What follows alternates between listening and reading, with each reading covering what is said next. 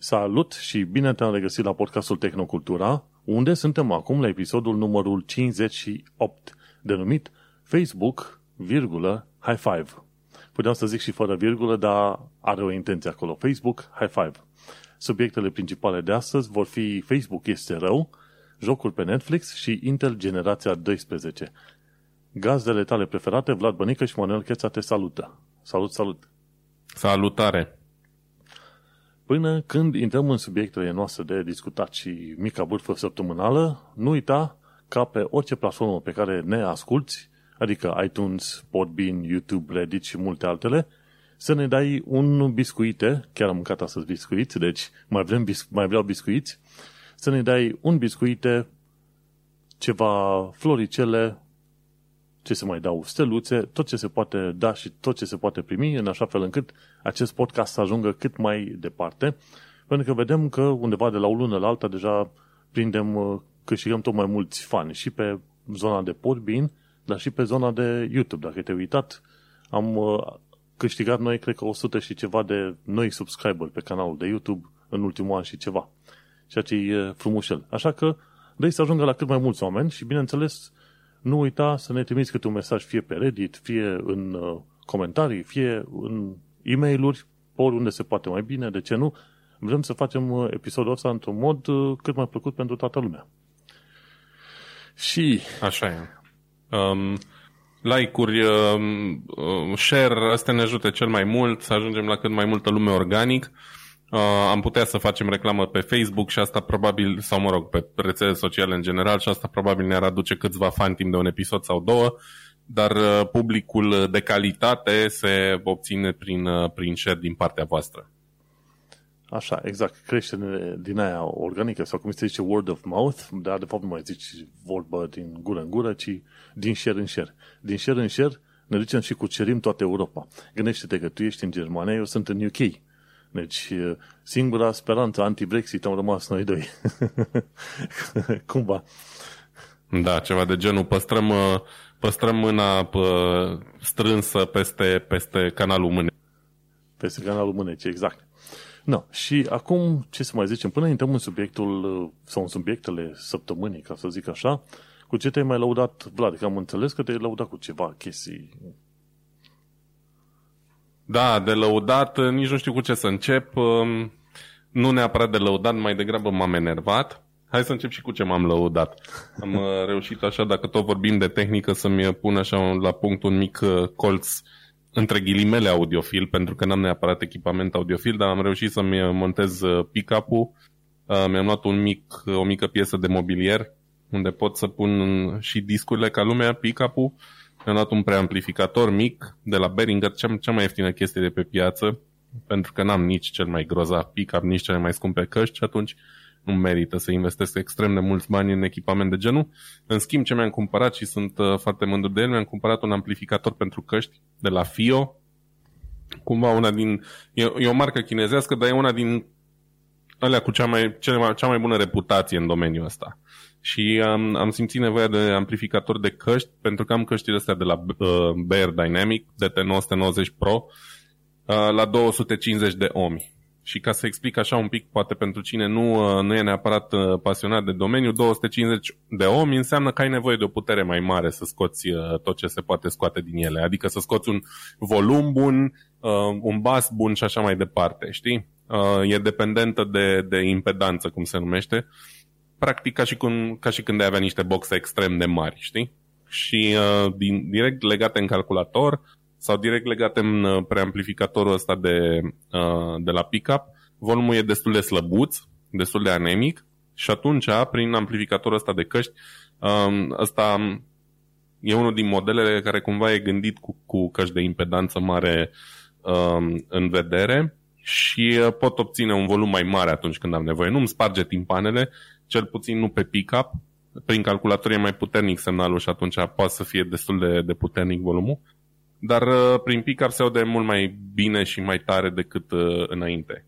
Și de ce e mișto amplificatorul ăsta? Tocmai de asta, pentru că are și intrare analogică, deci poți lega un, regla un, pardon, lega un pick-up, un casetofon, ce vrei tu, uh, dar are și port USB Asta înseamnă că poți să-l folosești și legat la, la calculator și are chiar și intrare din asta, SPDIF și coaxială, adică poți să legi la o stație sau la un receiver, da? pe intrare optică sau pe intrare coaxială. Deci e foarte bine pregătit pentru, pentru toate situațiile și uh, am tot căutat ce fel de amplificator să-mi iau, pentru că îmi plac căștile astea prea mult, știi? Mă gândeam într-o vreme să le mhm. schimb, tocmai în ideea că uneori se aud mult prea încet și mă enerva chestia asta. Și până la urmă am considerat că, că mai bine mi iau un amplificator cât de cât ok și cred că am făcut o alegere bună, pentru că căștile astea la banii ăștia sunt cumva un fel de best buy, știi? Auzi că tu ziceai, foarte... ziceai de pick-up, scuze de întrerupere. Tu, da. tu, tu asculti chiar viniluri, viniluri sau ce anume? Da, da, da, am viniluri, n-am foarte multe acum. Uh, am avut de filmul alea, ăsta în cap. alea mari, nu? Care știm noi, clasice. Da, da, da. Da, am, uh, nu știu, cred că am undeva la 15 momentan, n-am foarte multe aici. Uh, mai am acasă în România câteva pe care când m-am mutat nu le-am mai luat cu mine și acum la un moment dat va trebui să le, să le aduc și pe alea. Um, da, și am, am reaprins flacăra asta. În apartamentul ăsta am găsit colțișorul perfect. Nu e o chestie pe care o fac zilnic sau ore întregi, dar așa, când am chef să mă relaxez, dau drumul la un vinil, stau aici închis cu minte și ascult, uh, ascult muzică și cumva îmi face plăcere chestia asta. Plus că îmi face plăcere să colecționez albume din astea care au însemnat uh, sau care, nu știu, înseamnă ceva pentru mine, știi? Stai că și... chiar am auzit producători contemporan cu noi acum câteodată scot chiar pe vinil și mi se părea curioasă treaba asta că a, a prins din nou curentul ăsta vinil, vinilurilor. Când? Din 2014-2015? Chiar, chiar așa de da, de vreme. Devine din ce în ce mai popular din nou, tocmai pentru că cumva se găsesc din ce în ce mai greu albumele în format fizic. Adică pe CD aproape, nu că aproape nu mai există, dar e, sunt destul de rare. Pe casetă în afară de câțiva nebuni care mai scot casete audio, s-a terminat cu ele. și vinilul cumva a rămas tehnologia aia fără moarte, știi? Pentru că oferă o calitate suficient de bună, uh, sunt mișto de colecționat pentru că artwork-urile de pe anumite albume sunt ele însăși uh, opere de artă, știi? Um, și e o chestie din asta mișto, analogică, să pui acolo pe un vinil și să, să auzi că scoate și, gomă. Știi? Auzi, eu am ascultat ultima oară pe vinil, cred că acum vreo 20-30 de ani de zile. Nu știu cum e calitatea sunetului. Aceeași melodie pe vinil și aceeași melodie pe MP3. Care ți se pare mai A. faină? Acum părerile sunt extrem de împărțite, știi? Pentru că un audiofil din ăla jet be jet uh, obsesiv o să zică întotdeauna bă, clar, vinilul e superior, vinilul se aude cel mai bine, n-ai cum să-l înlocuiești vreodată. Um, pe de altă parte, există și fișiere digitale la calitate extrem de înaltă în ziua de azi. Uh, MP3-urile nu sunt chiar cele mai bune, deși sunt și ele, uh, ele la 320 de kilobits pe secundă, sunt suficient de bune pentru 99% din ascultători. Dar există fișiere de genul FLAC, WAV, uh, am impresia că mai are și Apple un format propriu, uh, Apple Lossless sau nu mai știu cum Dumnezeu se numește acum. În fine. Um, și toate, uh, toate formatele astea digitale sunt extrem de bune și de fidele. Dar uh, sunetul de vinil are ceva analog în el. Știi, mai auzi un fir de praf, uh, auzi basul ăla cumva mai cald, mai profund, nu sunt în altele atât de puternice, pentru că există uh, o chestie, o tehnologie în spatele producerii vinilului. Știi, ele de fapt de ai nevoie de un pre- preamplificator pentru că sunetul e înregistrat pe ele extrem, extrem de, la un nivel extrem de jos și atunci preamplificatorul ăla ridică cumva frecvențele să le aducă la un nivel audibil pentru, pentru tine. Fără preamplificator nu o să auzi nimic, știi, dacă legi direct un amplificator normal. Sau să auzi ceva super dubios.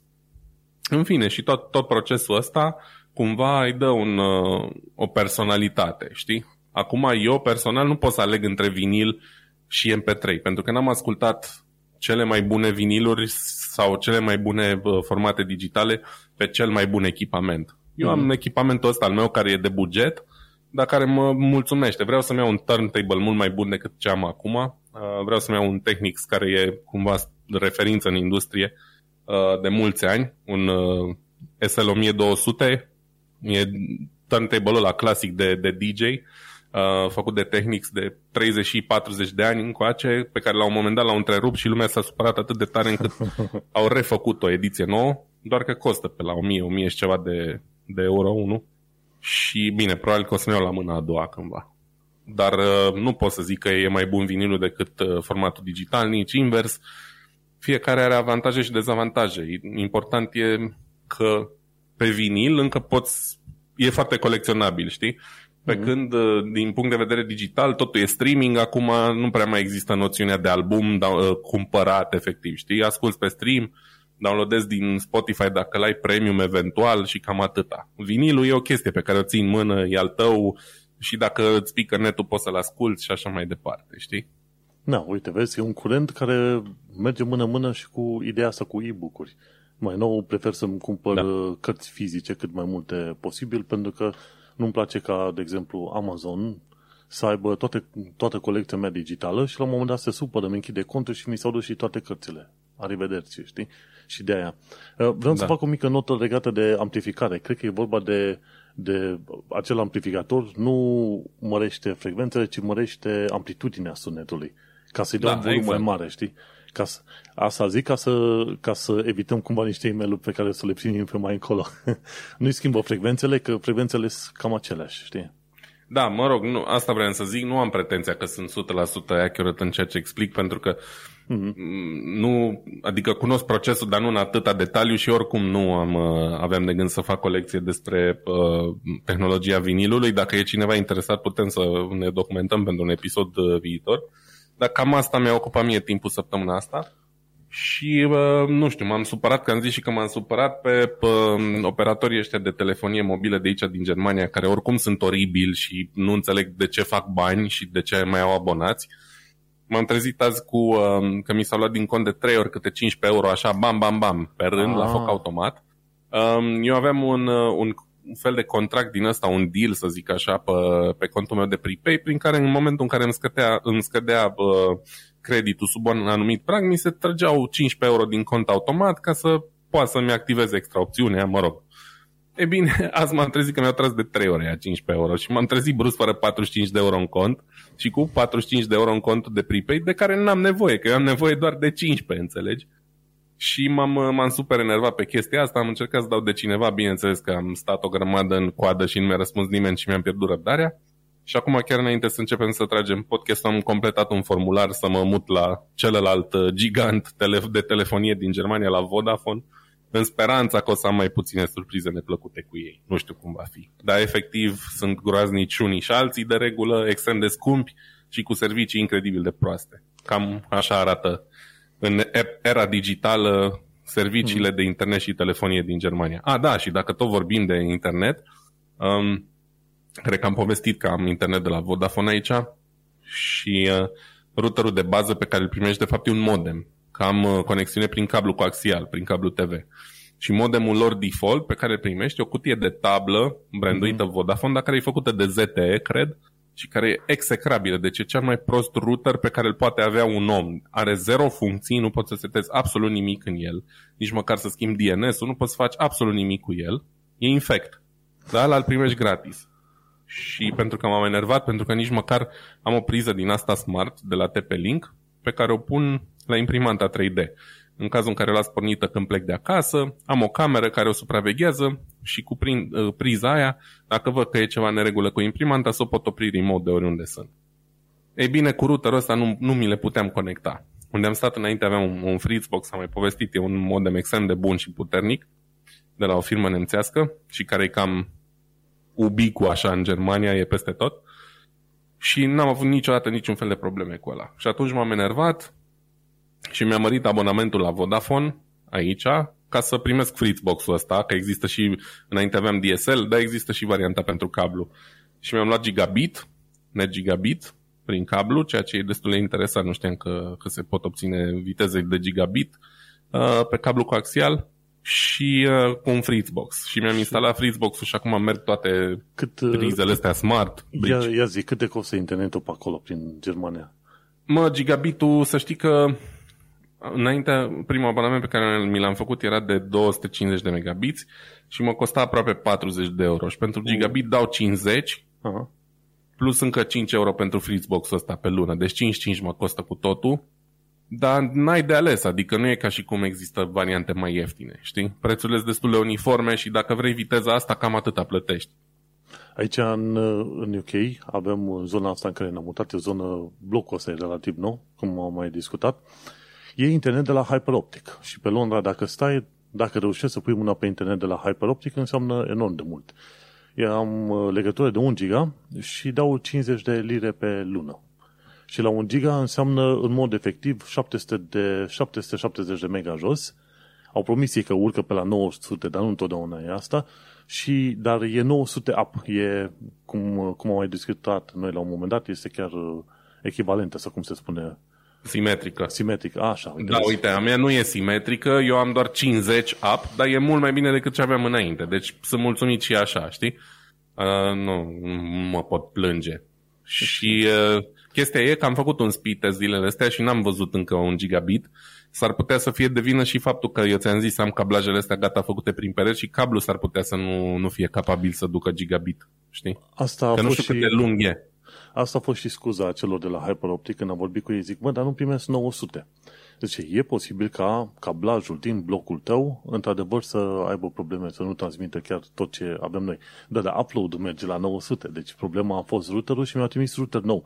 Guess what? Tu te plângeai de router de la ZTE. Și eu tot de la ZTE am, ăsta de un giga, dar merge bine, și mi-a trimis un router de la Nokia. Eu n-am știut că Nokia face routere. Mm-hmm. Da, dar nu mai e Nokia ăla, e un alt Nokia tot chinezesc, cum Aha, exact. care a cumpărat E- doar numele. E, made, e made din China, chiar așa și zice. Și, uite așa, adevărul e că tu cum ai avut problema aia cu telefonia, în, în UK poți să o rezolvi, te bagi la abonament. Ideea e că contează mult în UK să ai un abonament la telefonie mobilă. De ce? Pentru că ți în considerare la credit score și la raportul de credit pe care trebuie să-l să-l dai sau cumva se prezintă la fiecare interacțiune cu banca, de exemplu, sau la rate. Da, da, Știi? și aici Aia e te la fel. verifică. Și aici e la fel. Dar numai dacă e abonament. Dacă e doar pe prepay, nu, nu cred că intră la credit score. Nu știu, I don't care. Eu nu vreau să mai îmi fac abonament pentru că și abonamentul e scump. Uh, Te ține legat 2 ani aici și după aia 2 ani nu ți se prelungește o lună. După aia 2 ani ți se prelungește încă 2 ani. Ah. Înțelegi? Și asta e iarăși o chestie din asta de strâns cu ușa de care nu am nevoie în viața mea. Și de aia am zis, bă, nu mai vreau abonament niciodată. În momentul în care o să-mi cumpăr telefon la fel cum am făcut acum, că am mai povestit că mi-am schimbat telefonul, că mi s-a stricat la vechi, am luat unul la mâna a doua, de banii pe care mi-am permis și gata, nu mai fac abonament, nu mai vreau telefon la abonament, eu rămân simplu pe, pe prepay, în condiții din astea absurde, nu, prefer să nu, nu mă leg la cap cu așa ceva. Și Chiar dacă plătesc cu 5 euro pe lună mai mult pentru aceeași cantitate de date, I'm fine with it. Și o ultimă întrebare, că tot am întrerupt așa. Cât plătești acolo pe lună, să zicem, ca să ai internetul nelimitat, apeluri, ce vrei tu pe acolo, să ai totul ce, ce trebuie. Cu net La mobil, nelimitat da. nu, nu prea există, în schimb, uite, pă, ce ofertă av- o să am la Vodafone, 20 de euro pe lună pentru 12 giga de date și na, apeluri nelimitat. În schimb, ce e nasol e că nu există deloc apeluri în rețele mobile europene. De exemplu, în România, pe Vodafone, pe Digi, pe ce, cine vrei tu, Orange și așa mai departe, ai tot timpul un, un număr de minute, chiar dacă sunt 150, pe rețele mobile nu e. Invers nu e. Și eu, de exemplu, nu pot să sun pe maică mea dacă vreau pe mobil, o sun pe WhatsApp sau îi dau bip și mă sună ea ca pe vremuri, că e foarte scump. Adică un minut e ok, două minute, dar dacă vorbești 10-15 minute, te trezești cu 5 euro în plus la factură, știi? Și nu e ok. Mm-hmm. Da, Dar aici, uh, cam asta primești. mm-hmm. da, e ciudat. Deci în Germania mi se pare foarte ciudat, pentru că aici plătesc 20 de lire pentru abonament la telefon, am internet nelimitat. 2000 de minute de vorbit în toate rețelele din UK și 2000 de mesaje. Vezi? Știi care e chestia? Se mai întâmplă o chestie ciudată care e fix anapoda față de în România. Că în România cumva pe prepay ai niște oferte extrem de bune și ieftine la net și așa mai departe. Cum me- super mulți giga pentru 2, 3, 4 euro, știi? Aici e pe dos. Aici dacă nu-ți faci abonament, plătești un pic mai mult pe lună. De exemplu, cantitatea mea de net, probabil la abonament ar fi cu undeva, cum am zis, vreo 5 euro mai ieftin, doar că în ideea că ești legat de abonament și așa mai departe. Dar prefer să nu mai fac chestia asta. Um, Acum eu vorbesc doar de uh, providerii de top, de Vodafone, de O2 uh, și Telecom. În Germania mai există și o grămadă de uh, provider din ăștia de buget, cum ar fi în România Digi, care oferă prepay, inclusiv Lidl, uh, inclusiv Aldi și nu numai, care fac piggyback pe rețelele mari ale lui O2 și ale lui Vodafone și așa mai departe, dar oferă servicii extrem de proaste. Uh, în general, ea mai au și minute cu Estul Europei, cu România, cu Turcia și așa mai departe, dar serviciile sunt super proaste, mai ales pe partea de date. Că am avut și de la aia cartelă și mi-a, mi-a ieșit pe real. Când ți-e lumea mai dragă și ai nevoie de GPS undeva ești în pustietate, nu ai semnal să navighezi măcar, știi? Și am renunțat. Multă lume îi preferă în continuare dacă n-au foarte multă nevoie de date pentru că sunt mult mai ieftini, dar și serviciul e unul mult mai prost. Pentru mine e mai important să fie reliable decât să, să plătesc super puțin. Da, și pentru mine e important să am întotdeauna acces la internet pentru că am un telefon uh, backup la tot felul de poze. Mai fac poze cât mă plimb prin Londra, pe oriunde mă duc pe aici și fac poze. Nu le pun online, dar uh, alea se duc în uh, Photos, în Google Drive. Și atunci am nevoie uh-huh. de 4G mhm. să funcționeze oricând îmi convine mie, nu când ajung acasă numai pe Wi-Fi, știi? Bun, asta e mica noastră istorie și micile noastre dureri, dar cumva trebuie pomenite și, în, și cu Germania și cu UK-ul ca să facem o comparație și cu România, să vedem ce și unde e. Și paradoxal, la anumite chestiuni legate de tehnologie, România stă mai bine. Da, clar. Pentru Gen... că concurența a funcționat în anumite domenii, cum ar fi ăsta, pe când aici în Germania toată lumea e de acord că există un deal între marii furnizori să țină prețurile ridicate, știi? Da, și, na și o chestie care aud foarte des, mai ales pe partea de SUA. Când doar ascult podcastul de unde crezi că ascult cele mai multe le ascult tot din uh, zona SUA și acolo se da. plâng că plătesc enorm de mult pentru un internet execrabil. știi, cum e, știi cum e vorba aia românului? Eu nu mă dau jos din pat dacă nu-mi dă nu știu câte mii salariu, înțelegi? Așa și eu. Nu m-aș duce la nicio rețea din aia dacă nu-mi dau minim niște mega pe zi. păi cam așa e, n-am. Exact. Bun, hai să intrăm în uh, subiecte. Eu foarte multe n-am, uh, n-am avut de făcut uh, sau de lăudat săptămâna asta, doar că, guess what, m-am jucat puțin Stranger Things pe Netflix. Și okay. chiar unul dintre jocuri se numește chiar Stranger Things. Nu e trăiul, e just, e doar Stranger Things. Și, și este un joc 2D și tot ce ai de făcut e point and click. Efectiv point and click și apoi îi zici, ok, du-te aici și atacă dușmanul ăla. Și când ajunge la dușman, îi dă pumni în cap. Sau du-te la monitorul ăla, pasă pe el. Sau du-te la tot felul, la ușă. Când se duce la ușă, știe că trebuie să o deschidă. Și m-am jucat ceva timp, așa e simpatic acolo. Nu înseamnă că neapărat am să încep să mă joc, dar am vrut să văd și eu cum uh, funcționează sistemul ăsta cu jocuri la Netflix. Și în principiu, când te bagi pe aplicația de Netflix pe Android, e un tab în partea de jos și zice Games. Când te duci pe ăla, alegi unul dintre jocuri și pe aia spune, ok, du-te pe Google Play ca să descarci jocul. Eu cred că totul o să fie direct, numai și numai în interiorul Netflix. Dar se pare că datorită regulilor Google, Netflix nu are voie să își aibă propriile sale aplicații gen joc, pentru că ar fi considerat un fel de alt store. Știi? Un fel de uh-huh. App Store. Și în fine, Netflix deocamdată are jocurile puse direct în Google Play Store și ți le instalezi de, de, direct în Google Play Store și după aceea te duci înapoi în Netflix și joci. Dacă vrei să joci jocul, joci liniștit. Și a fost simpatic. Are și sunete, muzică, ce vrei tu. Cred că are și răspuns haptic. N-am fost foarte atent la chestia asta, nici nu m-a interesat. Dar uh, a fost uh, simpatic. Am jucat, cred că, un capitol sau două din jocul respectiv, să văd și eu despre ce este vorba. Ce vorba aia, ideea de noutate. Dar, uh, ca idee, mă aștept, cine știe, pe viitor să facă jocuri din ce în ce mai interesante. Deocamdată sunt genul ăla, nici măcar în genul Candy Crush Saga, saga știi? Sunt jocuri din astea care poate, poate ți-ar conveni, ți-ar plăcea cumva de la ce știu ce, aproape no-name, știi, creatori, dar uh, sunt curios să văd ce fel de jocuri ar putea avea în continuare pe acolo. Știi ce mi-ar plăcea mie să văd uh, în viitor? Un fel de joc gen, cred că conquistadorii se zicea în România, nu? Puneai, dădeai click pe hartă și pe aia răspundeai la niște întrebări de cultură generală să cucerești zona respectivă a României. Da, era mișto Conquistador, doamne ferește cât am mai jucat. Era, e unul din jocurile alea care cumva are și o utilitate, știi, chiar dacă e un joc simplu, era competitiv, era foarte mișto. Uh, am impresia că mai există, dacă tot ai pomenit, Triviador se numește acum. Uh, cumva nu știu exact de ce s-a, s-a schimbat numele sau whatever, dar am impresia că a devenit triviador cumva și e cam aceeași idee de joc. Da, într-adevăr, jocuri de genul ăla ar fi uh, simpatice, dar acum hai să fim serios. Cine Dumnezeu mai joacă jocuri de cultură în general în ziua de Nu, dar era interesant, a fost interesant ca experiență inițială, dar până nu bagă jocuri care chiar m-ar atrage pe mobil, nu cred că. Și oricum eu nu sunt uh, tocmai în, în publicul Netflix pentru jocuri, pentru că joc jocuri pe calculator, nici măcar pe consolă. Joc pe calculator, așa că n-aș fi. Dar ideea e că conceptul există, au, au încercat deja uh, apa cu marea cu piciorul și vom vedea ce va mai fi pe mai departe. Și inclusiv, uite, hai să trecem chiar la primul subiect și de la The Verge. Spune că, ci că Netflix va avea jocuri și pe iOS în curând, ci că iOS sunt puțin mai restrictivi așa. Și atunci este foarte este foarte complicat pentru aplicații gen Netflix să aibă all-in-one game hubs. Efectiv, cam problema cu care s-a confruntat Netflix la Google Play Store, efectiv. Și acum, ideea este că nu au specificat exact când vor aplica pentru iOS apps, toate schimbările alea, va fi cândva în curând, știi?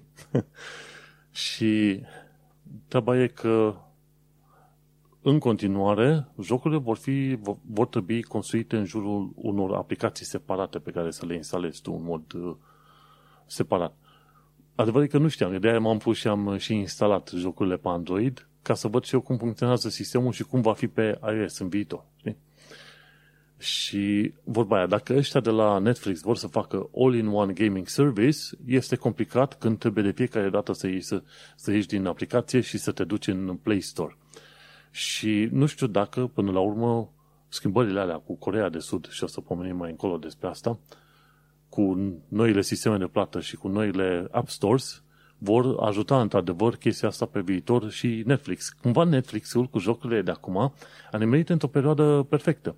Că Google și Apple vor fi obligați să permită App Stores pe propriile lor platforme și în felul următor Netflix, într-adevăr, se, pot, se va putea dezvolta cum trebuie. Deci, ăștia, nu știu dacă au gândit-o ca chestie de business să lanseze chiar acum, dar eu zic că Netflix au gândit-o chiar bine. Să vină chiar acum, să zicem, cu câteva luni de zile bune înainte de a vedea schimbarea asta în Apple și la Android și mai apoi, într-adevăr, Netflix să fie printre primii și puținii care, într-adevăr, are propriul său App Store în interiorul Netflix-ului. Așa că nu știu ce să fie pe mai departe. Ideea este că nu va fi un fel de cloud gaming, știi? În continuare, ceea ce vor să facă ăștia de la Netflix va fi să ai jocuri deja instalate. Dar nu cloud gaming, adică streaming, ca să zic așa, știi? Se instalează și le poți juca offline cum vrei tu mai departe. Așa că, cum îi zice, sunt uh, curios să văd cum vor evolua serviciile astea pe viitor. Ideea este că e o măsură bună. Gândește-te că unde, cred că în episodul trecut ziceam că industria de gaming ajunge, o să ajungă în 2022 undeva pe la vreo 200 de miliarde de dolari venit anual. Cum să nu vrei să te duci și tu pe acolo? Așa că felicitări Netflix. Deocamdată experiența a fost relativ ok în limitele în care s-a putut uh, juca Stranger Things pe Netflix. Vreau să Bun. știu că sunt curios și eu de știrea ta de la New Scientist. Um, da, păi am găsit interesant, interesant subiectul ăsta. Cumva face parte tot din tehnologie, dar nu mai vorbim de calculatoare, telefoane sau mașini. E vorba de îmbrăcăminte. Um, o companie din uh, China, sau mă rog, uh, da, o companie din China a reușit să, o universitate, pardon, uh, din, din China, um, a reușit să um, producă un material care, uh, cu care se laudă ei că ar păstra temperatura um, corpului cu 12 grade jumate Celsius mai, uh, mai jos decât uh, echivalentul hainelor din bumbac. Um, e vorba de un material pe bază de mătase tratat cu um, ceva pe chestii, un oxid de argint sau ceva de genul. Uite că acum îmi scapă, am citit tot articolul ăsta și acum îmi scapă, nu, mai, nu văd fix rândul ăla unde scrie. Mm-hmm. În fine, au tratat uh, mătasea cu ceva substanțe um, și chestia asta ajută materialul respectiv să respingă um, lumina soarelui um, mult, mai, mult mai puternic decât uh, materialele clasice, adică vreo 95% din, um, din energia soarelui. Uite, am găsit cu oxid de aluminiu niște nanoparticule care reflectă foarte puternic um, radiația ultraviolet, care e una din alea care ne încălzește. Și practic uh, a aflat că temperatura corpului a rămas cu uh, 3 grade și jumătate mai, mai scăzută decât aerul din, din conjurător, mă rog, nu temperatura corpului evident, ci temperatura materialului. Corpul nu prea are cum să fie sub 36 de grade, um, decât în condiții pe care nu ni le dorim. Uh, așa. Și da, uite, e o chestie foarte mișto, foarte interesantă chestia asta, pentru că eu, de exemplu, urăsc căldura, sufer tot timpul când e cald, nu vreau nici, să, nici măcar să ies din casă, nici măcar să vorbesc cu nimeni când sunt mai mult de 32-33 de grade afară. Și uh, încerc să mă îmbrac cu chestii deschise la culoare, cât mai light și așa mai departe. Și un material de genul ăsta ar fi extrem de interesant pentru mine, dacă chiar uh, reușește să ofere ceea ce promite, uh, să, să crească confortul termic atât de mult și, bineînțeles, chestia asta are um, efecte și pentru consumul de energie în general, dacă e să vorbim, pentru că scrie aici în articolul ăsta că 15% se estimează din costurile, uh, din cheltuielile globale cu energia electrică uh, se duc spre a ne menține uh, răcoroși, da? Uh, fie că înseamnă aer condiționat, Uh, răcit apă și așa mai departe. Și uite că dacă materialul ăsta are proprietățile astea atât de bune și te păstrează atât de confortabil, um, poate să scadă foarte mult și consumul de energie electrică la nivel global, dacă materialul ăsta ajunge global, știi? Nu o să mai avem nevoie să dăm drumul atât de des la aer condiționat, poate nu o să mai fim așa tentați să bem băuturi reci, 1-2 când ne e cald, cine știe.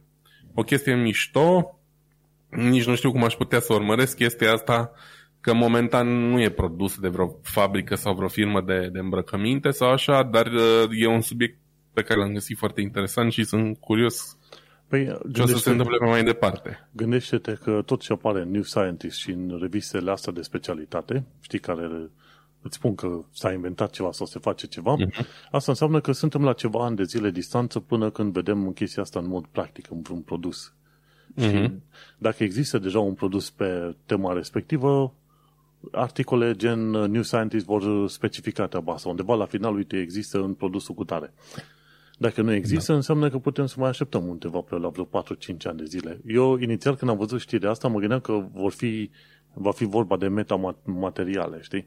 Materiale care sunt construite la nivel uh, nano, dar care au structuri cumva specifice, bine, bine conturate și atunci mă gândeam că alea cumva sunt construite în așa fel încât să reflecte lumina, ce știu, ultravioletele, infraroșiile și atunci ca să vedem ce și cum. Că de fapt foarte mult încălzește radiația infraroșie. Și atunci probabil că de-aia au și făcut așa metas, mătasea asta să fie un fel de stat din asta, izolator. Efectiv asta, e un fel de scut în jurul tău, știi? Numai că scutul ăsta da. nu te ferește de gloanțe sau de înjunghieri sau ceva, ci doar de căldura soarelui. 12 grade poate să conteze destul de mult, mai ales e enorm. Că, că vorba asta, cu schimbările astea climatice. Multe zone din astea tropicale ecuatoriene, temperaturile încep să fie din ce în ce mai mari și care este problema? În, chiar se plângeau ăștia că în anumite zone e umiditate 100%.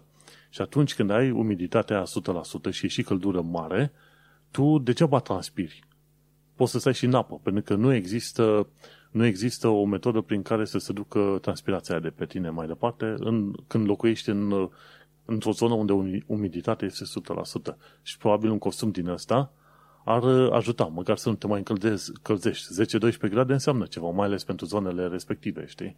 Că te duci la temperaturi de cât 30-35 de grade chiar seara târziu. Și atunci ce te faci? Uh, și de aia, uite, vezi, și asta este tehnologie. Din când în când mai vorbim și noi de tehnologii care o să apare cumva în viitor și este cumva în ton, știi? Acum, în perioada asta are loc întâlnirea asta, COP26, ce mai este, știi, cu schimbări climatice în Glasgow, în Scoția. Și cumva trebuie să fim și noi mindful sau să ne gândim puțin la situația asta.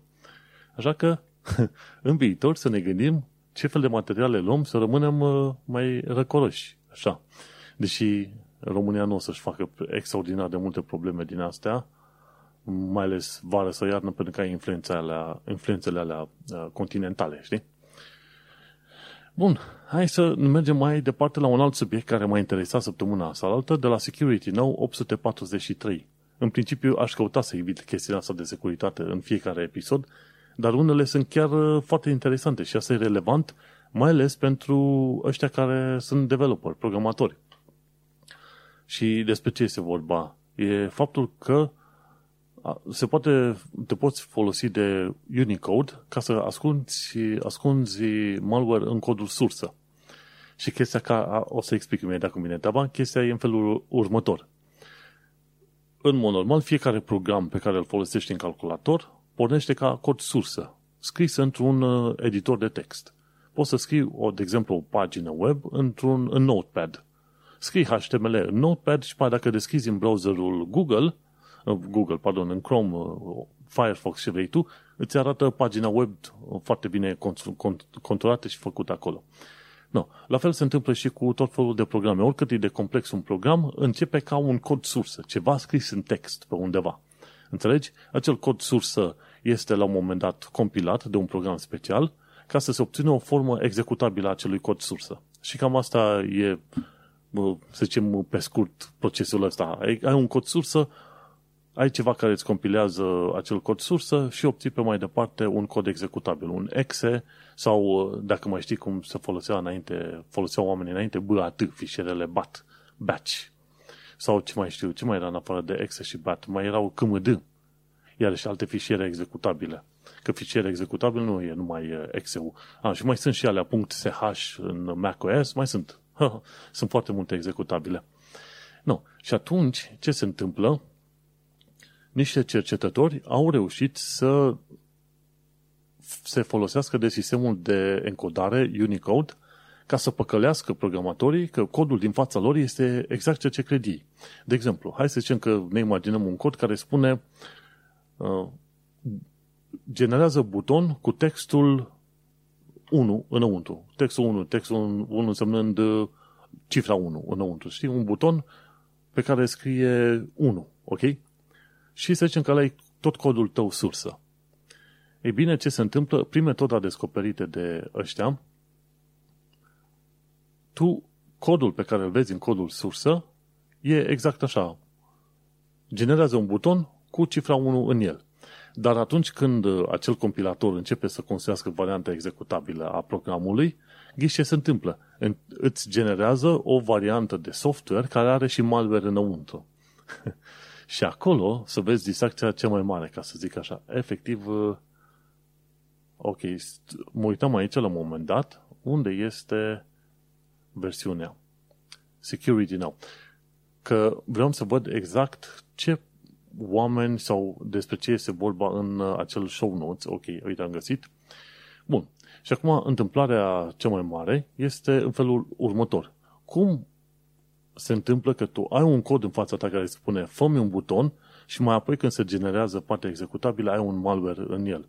Și atunci trebuie să discutăm puțin cum se uh, transcodează sau uh, encodează, nu știu termenul în limba română, un, uh, un text, să zicem, pe care îl vezi pe internet, în tot fel de programe.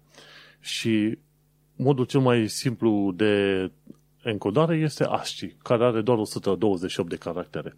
Și encodarea aia ce înseamnă? Te folosești de 8 biți sau 16 biți sau 32 de biți de tip, în funcție de tipul de encodare ca să generezi un anumit caracter pe ecran. Înțelegi? Și atunci, efectiv, ce se întâmplă? În ASCII, cred că ai nevoie doar un singur byte, adică 8 biți, ca să generezi la un moment dat un caracter, litera A pe ecran.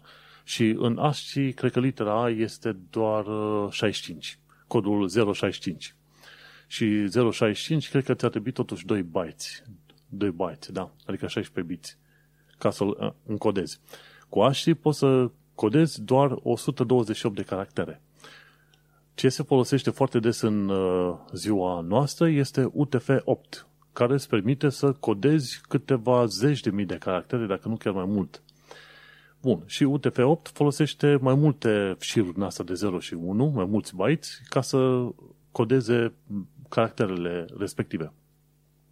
Și mai sus decât ăsta, decât UTF-8, este Unicode, care Unicode, teoretic, ar trebui să transcodeze efectiv toate caracterele în existență, milioane de caractere, inclusiv chineze, japoneze, coreene, mi se pare că și pentru caracterele astea coreene există vreo 3-4 stiluri diferite de scriere și atunci Unicode face treaba asta foarte bine și asta mi se pare că merge pe 32 de bits, ceva de genul, sau 4 bytes. Și ce se întâmplă? În Unicode poți să specifici niște caractere care nu se văd, dar care spune, ok, schimbă direcția de citire de la dreapta la stânga, schimbă-o de la, să fie de la stânga la dreapta. Și atunci când ai citi ABC, deși pe, pe text în fața ta o să scrie ABC, când vine acel program numit compilator și citește, zice, opa, ăsta e Unicode, nu este ASCII, nu este UTF-8, în loc să citesc ABC, văd că este caracterul ăla ascuns care încerce să citesc CBA. Și atunci, când transformă programul din codul tău sursă obișnuit, în ceea ce vezi tu că ți se pare normal, în uh, executabil, de fapt uh, îl, îl schimbă. Efectiv uh, îl schimbă și de fapt nu că îl schimbă. Compilatorul își face treaba care trebuia să facă pe acolo, știi? Dar efectiv schimbă tot, tot conținutul codului și are și versiunea de malware înăuntru. Și asta mi-a, plăcut, mi-a plăcut efectiv extraordinar de mult, pentru că este o metodă foarte interesantă prin care tu poți să păcălești inclusiv developerii obișnuiți că este totul bine, știi? și uite, cercetători din UK au făcut treaba asta. Și să vedem de la ce universitate au reușit să facă. Cică. Și codul ăsta se numește Trojan Source sau uh, sursa troian. Și a fost testat uh, sistemul ăsta pe codul, codul C, pe C++, în C Sharp, în JavaScript, Java, Rust, Go și Python. Dar, de fapt, uh, cel mai probabil asta merge în toate limbajele de programare. Atâta timp cât accepti ca codul sursă să fie încodat în Unicode și compilatorul înțelege Unicode și urmă, urmărește instrucțiunile Unicode-ului, tu poți să inserezi tot felul de caractere din astea invizibile, din loc în loc, și atunci un text care pare perfect normal la prima vedere, când îl citești, el de fapt ar putea avea instrucțiuni ascunse care rescrie efectiv totul când intervine acel compilator să transforme din, din sursă în, în executabil. Foarte, foarte faină treaba asta și știi că e un fel de hindsight. Băi, dacă te gândești așa, într-adevăr, da, e posibil. Dar uh, uite-te că nu, cum îi zice, nu este tocmai uh, ușor de pus la punct acest uh, stil de scriere, de program, de ce vrei tu pe acolo. Însă, important e că se pare că la un moment dat cercetătorii ăștia au reușit să descopere că, într-adevăr, a fost folosit in the wild în vreo câteva situații. Au găsit ăștia în, uh, în uh, niște coduri de malware pe undeva. Nu este folosit foarte mult, dar este folosit destul de mult. Și așa că este interesant, caută pe net dacă te interesează Trojan Source și informează-te puțin mai mult să vezi despre ce este vorba. Haideți să-l punem și noi la sursă. True, Trojan Source. Foarte fain. Și uite cum, când, când copiezi efectiv tu ca developer cod, că toată lumea copiază coduri de pe forumuri, trebuie să ai grijă ca acel cod să fie cumva salvat în cel mult UTF-8, dacă nu ASCII, să te vezi ferit. Cea mai bună, cea mai simplă metodă pe care te poți proteja de asemenea atacuri, când ai copiat un cod de pe net, pur și simplu deschide-l în uh, Notepad sau deschide-l în uh, VS Code, dar în VS Code trebuie să ai grijă ca acea uh, transcodare să fie trecută la UTF-8 sau poate chiar ASCII. Și atunci scoate în, în evidență tot felul de caractere ascunse care în mod normal n-ar avea ce să caute acolo. Așa, iată-ne că avem o mică problemă tehnică și Vlad nu ne mai poate însoți în episodul ăsta, dar nu nimic, o să ne întâlnim cu Vlad pe săptămâna viitoare. În schimb, avem câteva știri pe care vrem să le mai tratăm, avem, am, și anume știrea lui din Business Insider, ci că rapoarte interne ale Facebook arată că serviciul face rău utilizatorilor săi. În mod intenționat, eu personal am, am evitat subiectul ăsta cât de mult am putut, pentru că, efectiv, Facebook este ca o pomă sticată, cum se zice. De am și pus titlul Facebook High Five. Ne așteptăm ca Facebook mai devreme sau mai târziu să își închide șandamaua. Pentru că este prea mare, nu se, va, nu se va închide prea curând. Dar gândește-te, generația nouă nu mai stă pe Facebook pentru că pe Facebook găsești părinții. și nu vrei să fii pe aceeași rețea pe care sunt părinții tăi, părinții, bunicii, ce vrei tu pe mai departe. Așa că toată lumea se duce pe Insta, Snapchat, TikTok, tot, toate, tot felul de rețele din astea mai noi. Așa că, în principiu, noi știm că Facebook se ocupă de tot felul de măgării, inclusiv de faptul că, până la urmă, te minte în tot felul de statistici. E efectiv o fraudă foarte mare ce se întâmplă pe Facebook. De ce? Pentru că la un moment dat, când uh, vrei să calculezi numărul de view-uri la filmul tău pe care l-a urcat pe Facebook, chiar dacă filmul tău a rulat pentru 3 secunde când cineva a deschis pagina de Facebook, ăla se consideră un view. Ori un view real poți să-l consideri dacă cineva s-a uitat într-adevăr poate la jumătate din filmul tău sau poate chiar la 75% din film, nu 3 secunde. Și Facebook mai are multe măgării din astea prin care într-adevăr fraudează oamenii care plătesc uh, reclamă pe Facebook. Și mai nou mi se pare că la un moment dat inclusiv universitățile din UK umblă după like-uri și share-uri în ideea că în felul ăsta poate să demonstreze pentru guvernul UK că acele universități au, să zicem, impact asupra societății, dar impactul este mult umflat. Tocmai de aceea, la un moment dat, uh, cred că am și povestit pe aici, am plătit niște reclame să văd până unde ajung reclamele alea, ce vizitatori mi-aduc și așa mai departe și am zis nu, o las baltă, o las baltă pentru că plătești și foarte mult și efectul este neglijabil, efectiv neglijabil. Așa că dacă vrei să citești mai multe, intri pe show notes la tehnocultura.com, episodul 58, Business Insider și citești mai mult despre rapoartele interne. Dar de fapt se știe că până la urmă Facebook, deși știe că anumite grupuri, anumite persoane și așa mai departe și anumite tendințe sunt rele în principiu pentru utilizatorii săi, nu contează, pentru că știrile proaste vând, scandalul vinde și atunci uite că asta îi face pe oameni să aibă engagement mai mult. Asta nu înseamnă că va fi ceva pozitiv. Tocmai de aceea și eu pe Facebook sunt uh, prezent doar din când în când, mai dau un like, un share, nu las foarte multe comentarii, mai ales când e vorba să lași comentarii la, ce știu, adevărul.ro, realitatea, ce vrei tu pe acolo, găsești acolo o sumedenie de oameni care săraci dau din stângul în dreptul și chiar dacă ești bine intenționat și vrei să înveți pe oameni, sau să ajuți sau să-ți spui și tu părerea ta de om obișnuit, nu se poate până nu se ofensează un prost de undeva. Așa că Facebook-ul este noul high five și în ziua în care Facebook o să moare și o să mă mut pe altă rețea, o să zic foarte bine game over. Singurul motiv pentru care țin Facebook-ul în continuare este faptul că am câțiva prieteni și cunoștințe pe acolo și îți dai seama, mai uh, toți oamenii pe care ei știi până la urmă în persoană fizică sunt pe Facebook. Dar, într-un fel sau altul, mai devreme sau mai târziu, o să plec pe mai departe și o să las Facebook-ul în urmă. Twitter-ul, în schimb, deși și acolo ai troll și hater și ce vrei tu pe mai departe, cumva are mai multă relevanță. Bine, are mai multă relevanță pentru mine în UK. În România merge încă în continuare Facebook-ul.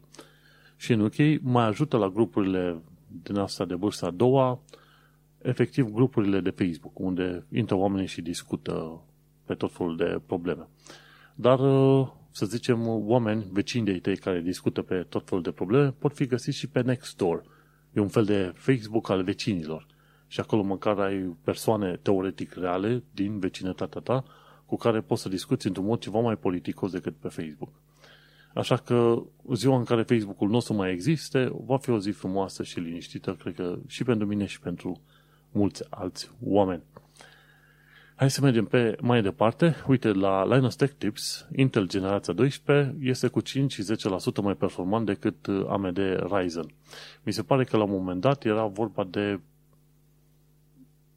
comparația cu Ryzen, dar hai să vedem ce e Ryzen aici. E vorba de Ryzen 9 5950X și 5900X. Și, dar uh, discutăm, bineînțeles, de comparație între Core i9 12900K.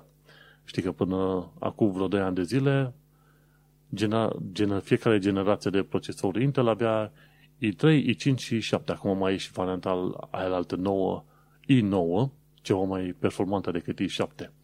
Și atunci acel i9, 12900K, este mai bun cu vreo 5, poate 10% față de Ryzen 9 5950X.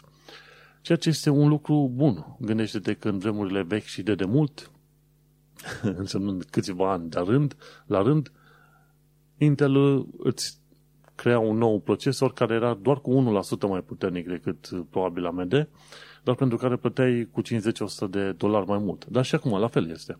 Ai 5-10% mai mult în materie de performanță la Intel, dar în schimb ceea ce se întâmplă este faptul că plătești cu 100 de dolari mai mult. Așa că dacă te gândești la valoare, cum, cum se pomenește chestia aia, cost uh, sau preț versus uh, performanțe sau așa mai departe, uh, în continuare zice că nu se merită. În continuare a zice să mergi pe AMD și să te duci liniștit. Plus că generația asta 12 acum are coruri performante și nuclee din astea economice, generează o serie de probleme în materie de DRM-uri, plus că mai generează probleme și pe alte direcții cu DirectX 12 și așa mai departe. Așa că, în principiu, deocamdată te poți feri de Intel 12, nu ai nevoie neapărat de asemenea lucruri.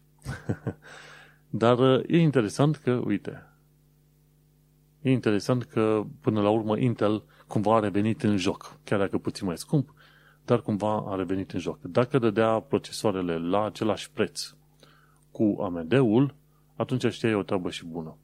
Dar așa, în principiu, hai să vedem ce zice pe mai departe.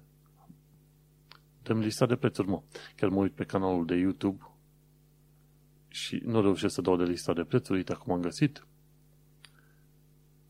La un moment dat, prețurile erau destul de comparabile. Când e vorba de, să zicem, uite, ai Intel i9, ar fi 650 de dolari față de 520 de dolari un uh, Ryzen 9 5900X.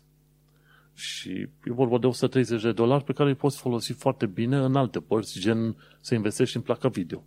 Sincer, pentru un 50% diferență nu cred că își merită acei 120 de dolari, adică o o diferență de preț de vreo cât 20% mai mare. Așa că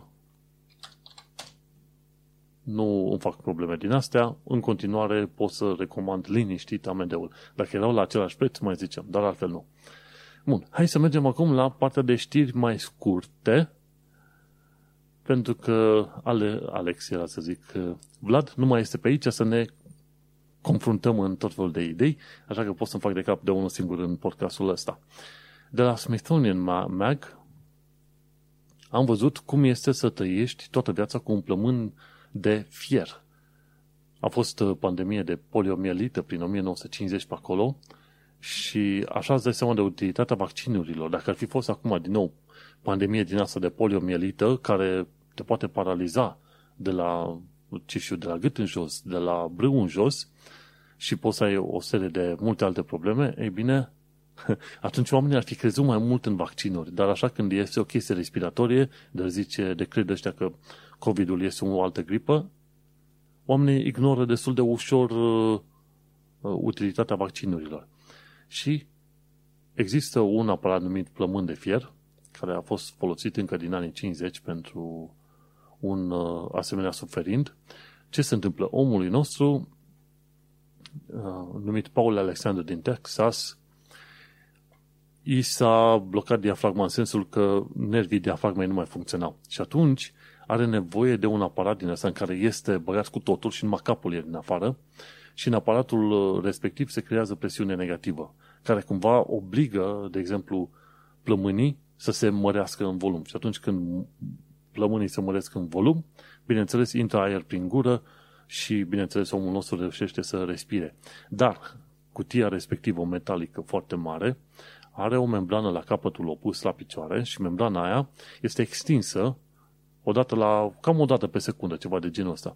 Și în felul ăsta creează presiune negativă în interiorul acelui uh, tub efectiv metalic și în felul ăsta îi permite omului să respire, pentru că diafragma lui nu mai funcționează, mușchiul diafragmei. Și omul ăsta ar trebui să trăiască cu aparatul ăsta toată viața. Mi se pare că nu trebuie să stea 24 din 24 în aparat, dar trebuie să stea destul de des în aparat. Și vezi ce înseamnă tehnologie care te ajută la ananghie. Dar decât să ajungi la tehnologie din asta, cum e acest uh, plămân de metal, mai bine te vaccinezi. Efectiv, mai bine te vaccinezi. Vaccinurile astea sunt una dintre cele mai interesante tehnologii ever și cele mai utile tehnologii din, uh, din viața asta. Mergem pe mai departe. De la The Register am aflat că Google este obligat de Corea de Sud să ofere plăți alternative pe Android. Ei, finally. Și așa să meargă mai, de, mai departe și pe Apple uh, iOS și pe orice fel de alt sistem de operare pe mobil. De ce nu? Dăm voie să am mai multe app stores, dăm voie să am mai multe din astea, cum îi zice, metode de plată pentru că în felul ăsta permiți omului să se dezvolte, să se ducă pe ce vrea el și, bineînțeles, generezi mai multă competiție. Iar telefoanele astea, în continuare, ar trebui să fie pe cum sunt sistemele de operare în mod obișnuit, platforme. Am nevoie de un sistem de operare să rulez calculatorul meu de acasă. Dăm voie să pun ce vreau eu pe el, nu mă limita cum îți convine ție. Bine. O altă știre de la Blipping Computer de data asta spune în felul următor că SUA sancționează NSO pentru rolul hăcuirii jurnaliștilor din toată lumea. NSO este grupul ăla din uh, Israel care descoperă vulnerabilități și atunci vinde acele vulnerabilități către entități stat. Și de obicei, uh, ce știu, Arabia Saudită și așa mai departe. Și uh, China și ce alte grupuri. Așa că, în momentul de față, SUA ce au zis? Dat fiind că NSO își vinde softul pentru regimul din asta autoritare care urmăresc și eventual ucid jurnaliști, o să-i sancționăm pe cei de la NSO. Și de cele mai multe ori când uh, SUA sancționează vreo firmă, mai devreme sau mai târziu vezi că firma respectivă nu mai există sau are un scop extrem de limitat. Gândește-te la Huawei. La un moment dat se dezvoltau, erau cât pe locul 1 sau 2 în Europa și în SUA la fel. Când, când uh, s-a pus limitarea aia pe Huawei, au dispărut și din Europa și din, uh, și din SUA. Așa că la fel o să se întâmple și cu NSO. La fel, dar uh, bineînțeles nu o să fie total, pentru că NSO până la urmă câștigă bani de la tot fel de grupuri din astea care nu sunt interesate prea mult de legalitate sau moralitate. Bun, mergem mai departe. E un tip numit Rob Baxman și omul nostru verifică tot felul de softuri din punct de vedere al uh, privacy, al intimității. Și iar omul nostru a zis că, într-adevăr, Windows 11 este ok din punct de vedere al setărilor de intimitate. Intră pe linkul din uh, tehnocultura.com la Rob Braxman, la Windows 11 și Privacy și acolo el o să-ți dea mai multe detalii legate de setările pe care le poți activa ca să te simți tu ceva mai sigur în uh, intimitatea ta folosind calculatorul. Dacă omul nostru a dat un vot pozitiv, atunci nu pot să zic decât că este un lucru foarte bun. Și acum, o ultimă știre pe astăzi e de la Internet Archive și anume faptul că colecția Hathi Trust are deja 17,5 milioane de cărți în format digital. Întrebarea mea este câte cărți au fost scrise de-a lungul ce știu, omenirii, în ultimele, să zicem, câteva mii de ani. 17,5 milioane de cărți mi se pare extraordinar de multe. Și cu toate astea, tipii ăștia de la Internet Archive zic că doar o parte din cărți au reușit să fie digitalizate. Și cât de multe, cât de multe alte milioane de cărți ar putea exista, nu știu. Dar este un efort extraordinar de mare în care sunt implicați și cei de la Internet Archive.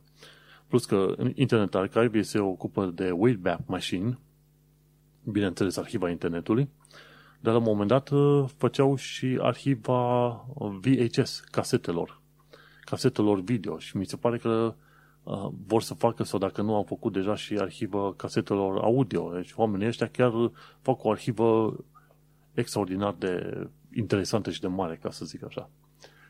Și uite că milioane și milioane de cărți deja au fost uh, digitalizate, 17,5 milioane, și încă nu sunt uh, toate. O să aflu cât de curând câte cărți au fost scrise în uh, total. Aș putea să caut în secunda asta. How many books have been published in the world. Stai seama, 200 de nații. Guess what? Google îți răspunde dacă tu cauți în, în Google și spune s-au publicat, cică, până pe 9 septembrie 2016, 129 de milioane 864 de mii 880 de cărți. Nu. No.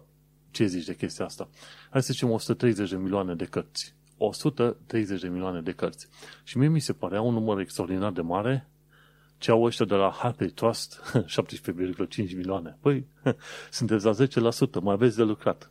Oricum, e, e un efort extraordinar și e un efort de lăudat. Orice fel de bibliotecă, inclusiv din România și din alte părți, trebuie să își digitalizeze orice, de la hărți, la poze, la tot ce vrei tu, în așa fel încât tot omul să se bucure de ele online. Bun, și cam atât cu știrile de astăzi. Păcat că au fost ceva probleme tehnice pe aici cu Vlad, dar o să auzim de Vlad săptămâna viitoare și ne mai discut, mai povestește probabil de ce știu ce alte viniluri a mai reușit să facă el rost. Pe Vlad îl găsești pe Diaspora Cast pe YouTube. El mai face un episod din când în când pe acolo. Și pe mine mă găsești pe manuelcheța.com unde am podcastul Un Român în Londra. Cam atâta cu episodul numărul 150, pardon, 158. 58 până la 158 mai avem vreo 2 ani de zile. Acesta a fost podcastul Tehnocultura, episodul 58, denumit Facebook High Five. Și subiectele principale au fost Facebook este rău, jocuri pe Netflix, Intel Generația 12. Gazele tale au fost Vlad Bănică și Manuel Cheța. Noi ne mai auzim pe săptămâna viitoare. Succes și sănătate, tot ce pot să zic. Baftă!